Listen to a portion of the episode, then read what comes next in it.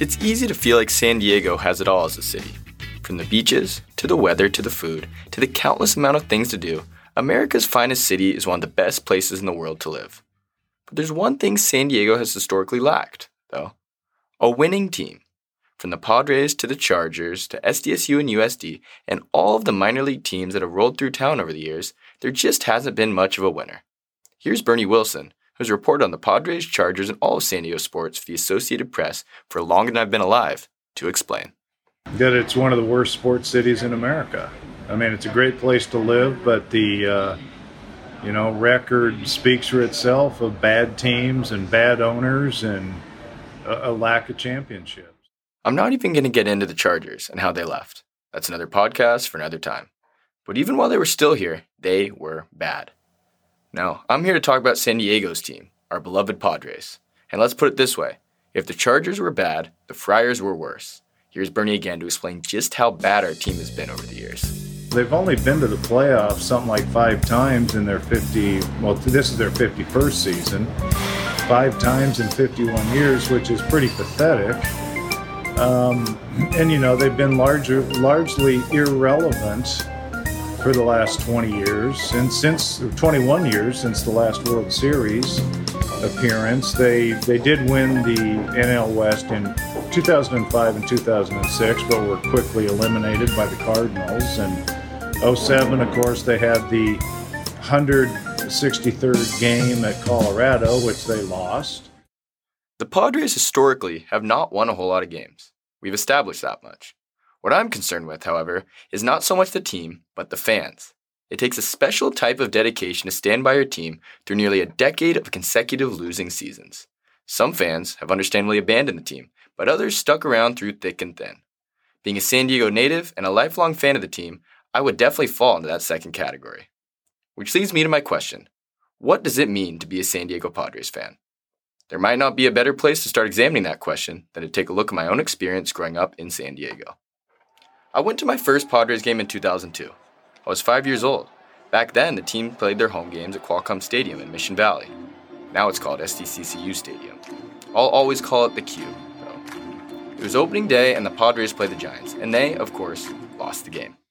Being as young as I am, I don't remember much of it, but it definitely established a tradition of going to games with my dad and my brother. To get to the true beginning of my obsession with the team, however, we'll need to fast forward to the 2007 season. Now old enough to read a box score and follow along with baseball's lengthy 162 game season, I found myself in the fortunate position of having my hometown team be a winning one in my first season of truly following them. Or so I thought. In true Padres fashion, the team stumbled their way into a one game playoff to attempt to reach the postseason. And again, in true Padres fashion, they blew a late lead in extra innings to the Colorado Rockies to lose the game and end their season. Jamie Carroll, the batter. To right field. Giles is there to make the catch, tagging his Holliday. The throw to the plate, he is safe.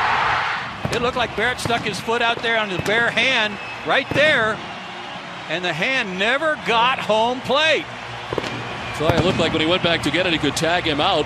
McClelland did not make the sign right away. No, he didn't. He waited. Finally, he said safe, but not until after Barrett oh. got the baseball. Usually, when that. I still get genuinely upset when I watch that clip. Like the broadcaster said, Matt Holliday didn't even come close to touching home plate. But in the days before instant replay, it didn't matter. That game, and the way it ended, taught me valuable lessons about being a Padres fan. At 10 years old, it was a rude awakening to the fact that the Padres not being in contention that year was the exception and not the rule. And that more often than not, the cruel, cruel game of baseball would swing against the Padres and not in their favor. This may have been lost on my tearful 10 year old self at the time, but it certainly isn't now. As years went by, I grew up, and that lesson rang truer than ever as the Padres strung together year after year of some of the most miserable baseball I've ever seen in my life, and I became more cynical as a fan. Where you going, San Diego Padres? Where you think you going? You ain't been in the postseason in about seven. You haven't had a winning record in seven years. You haven't had a winning record in seven years. Let's talk about these Padres for a second. Let's talk about them. The San Diego Padres have not had a winning record since winning 90 games in 2010. Since that time, They have never won more than 77 games in a season. They haven't been to the postseason since 2006.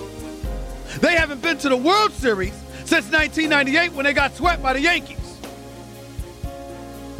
And never in the history of this franchise, dating back to 1969, have the San Diego Padres won a World Series title. My love for the team never went away, but years of losing baseball took its toll on me. To cope, I learned to embrace just how bad the team was, to embrace how much of a joke the franchise could be at times, and just learn to roll with the punches. One like minded fan took that sentiment to Twitter and gained a substantial following from it. You might have seen his account if you follow the Padres at all. His at name is Miserable SD Fan, and his profile picture is the meme of Michael Jordan crying, with the Photoshop Padres hat on its head. My name is Eric Lavu. My Twitter handle is uh, Eric No Longer Miserable. It's at Miserable SD Fan. I know, he said his handle is No Longer Miserable, but we'll get to that in a second. Eric's love for the team, like my own, began as a family tradition put it this way. So i just turned 29 years old. I i cannot remember a time when i was not a padres fan. I was just born into it. Um, every memory that i have of my dad growing up it's it was our thing kind of baseball and uh, the padres in particular. So that's just uh, i was born into it and i've i've rolled with it ever since through the uh, awful times and now the uh, optimistic times his Twitter account gained traction to the tune of over 2,600 followers when he was able to capture the frustration and anger fans were feeling throughout nine years and counting of losing seasons. It, it's hard to explain because really all I do on Twitter is I try to make jokes because it's like, hey, the team sucks and let's try to make it funny. Like, let's try to roll with it and you know that that's kind of been my whole um, approach towards it is I like to make people laugh naturally. So it's like when when you hear like the name miserable Padre fan, like oh that guy's probably like a jackass, but like I, I don't. I feel like when people meet me, they're like, "Oh, like this guy's he's actually pretty fun. He's actually pretty cool." But like, it's never like malicious. Like, hey, I want to go after these people and make make them miserable because I am watching the Padres. It's always been like, hey, man, this team really makes me miserable. so like I'm I'm trying to bring humor into the bad times and and now that the team's getting better, I'm trying to still bring humor into it. So that's that's what I'm trying to do. Like Eric said, nobody's a bigger fan of the team than him. His sometimes spicy Twitter presence is a product of what he refers to as being a battle-hardened fan. I feel like we've been hardened um, since the bad times that we have gone through, and, and we we've gotten to the point where we're not gonna we're not gonna take shit. You know what I mean? It's like we, we've been through such bad times as a team and as a fan base, and really, it's gotten to the point where um, fans are starting to hold the team accountable too. It's like, hey man, like we've given you our blind loyalty through all these years and all this crap. Like it's our turn to benefit from this relationship, and I, I our turn. This dedication, this ill-advised fandom, has always hinged on one thing: hope. Throughout all of the down years, no matter how bad it got, there was always the notion in the back of my own and other fans' minds that things have to get better, that our time is coming, that a winning season is on the horizon, and that eventually it would be our turn to cheer for winning team. I think that's the best way to put it. It's like hope is the only reason why we're still here. Because at the end of the day, like yeah, you want to cheer for something, you want to cheer, you want to cheer for a winner, but I, I feel like if you can't see the the light at the end of the tunnel, eventually you're going to get bored and figure out something else. And it, you know, a lot of people they got close to that, but the the hope, the vision, um, and then the front office really putting their money where their mouth is um, here recently has has really sparked everyone. So it's like it's kind of like our we have been validated in the sense of like we put so much time and hope um, into this team, and and it feels real good. This light at the end of the tunnel is indeed beginning to shine blindingly bright. Things began to change four years ago when general manager AJ Preller and the Padres began accumulating the best minor league talent in baseball, some of which has already spilled over into the major leagues in stud shortstop Fernando Tatis Jr. and ace pitcher Chris Paddack. But when the team inked generational talent and superstar third baseman Manny Machado to a 10 year, $300 million contract this past February, things got serious. As in, the Padres are going to be seriously good seriously soon. Machado reportedly has agreed to a 10-year, $300 million deal with the San Diego Padres.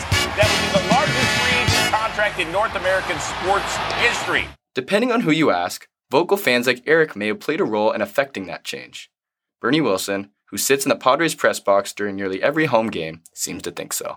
A lot of the Padre fans they they up until they signed Machado and, and, announced that Tatis Jr. was on the opening day roster, they were angry and they had a right to be because they were tired of bad baseball, bad ownership decisions, and Padres Twitter can be a lethal place, but it, it also has affected some change.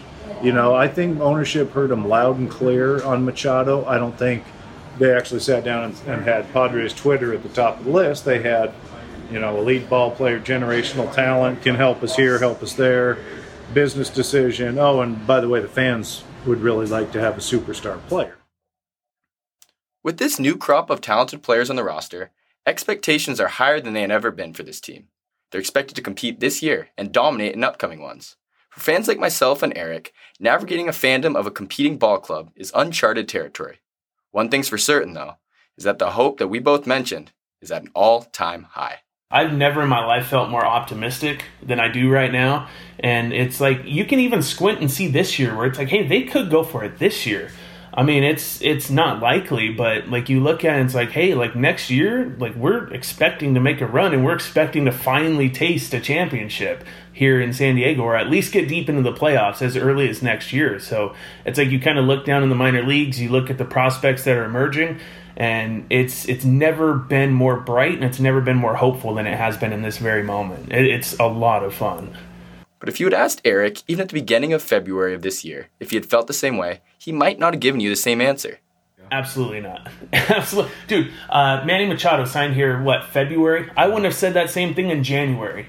So, like bringing him in, I, I can't describe enough how much he has accelerated that time clock because it, it's always kind of been like in 2012 we're like hey you know what? Wait till 2015 you guys will see. In 2013 wait till 2016 you know like the goalpost kept getting pushed further and further back but now it's like hey we're moving forward. We're moving forward fast. So it, it's right there man the move has invigorated the fan base so much that even the guy who gained notoriety as miserable Padres fan is a believer in the team's impending success and has updated his handle display as Eric, no longer miserable, complete with a new picture of Michael Jordan smiling with the Padres hat on. The Padres are right on the brink of something great. So that's why I, I, go back to what I said about bandwagon fans. We welcome everyone. We welcome everyone. Make some noise. These guys feed off of it. And uh, yeah, I, I, to answer your question, I 100% believe within the next three years, I'd say five years max, I, I think we're celebrating World Series in downtown. I couldn't agree more with Eric. A championship is coming to Petco Park. It's just a matter of when. But don't take our word for it.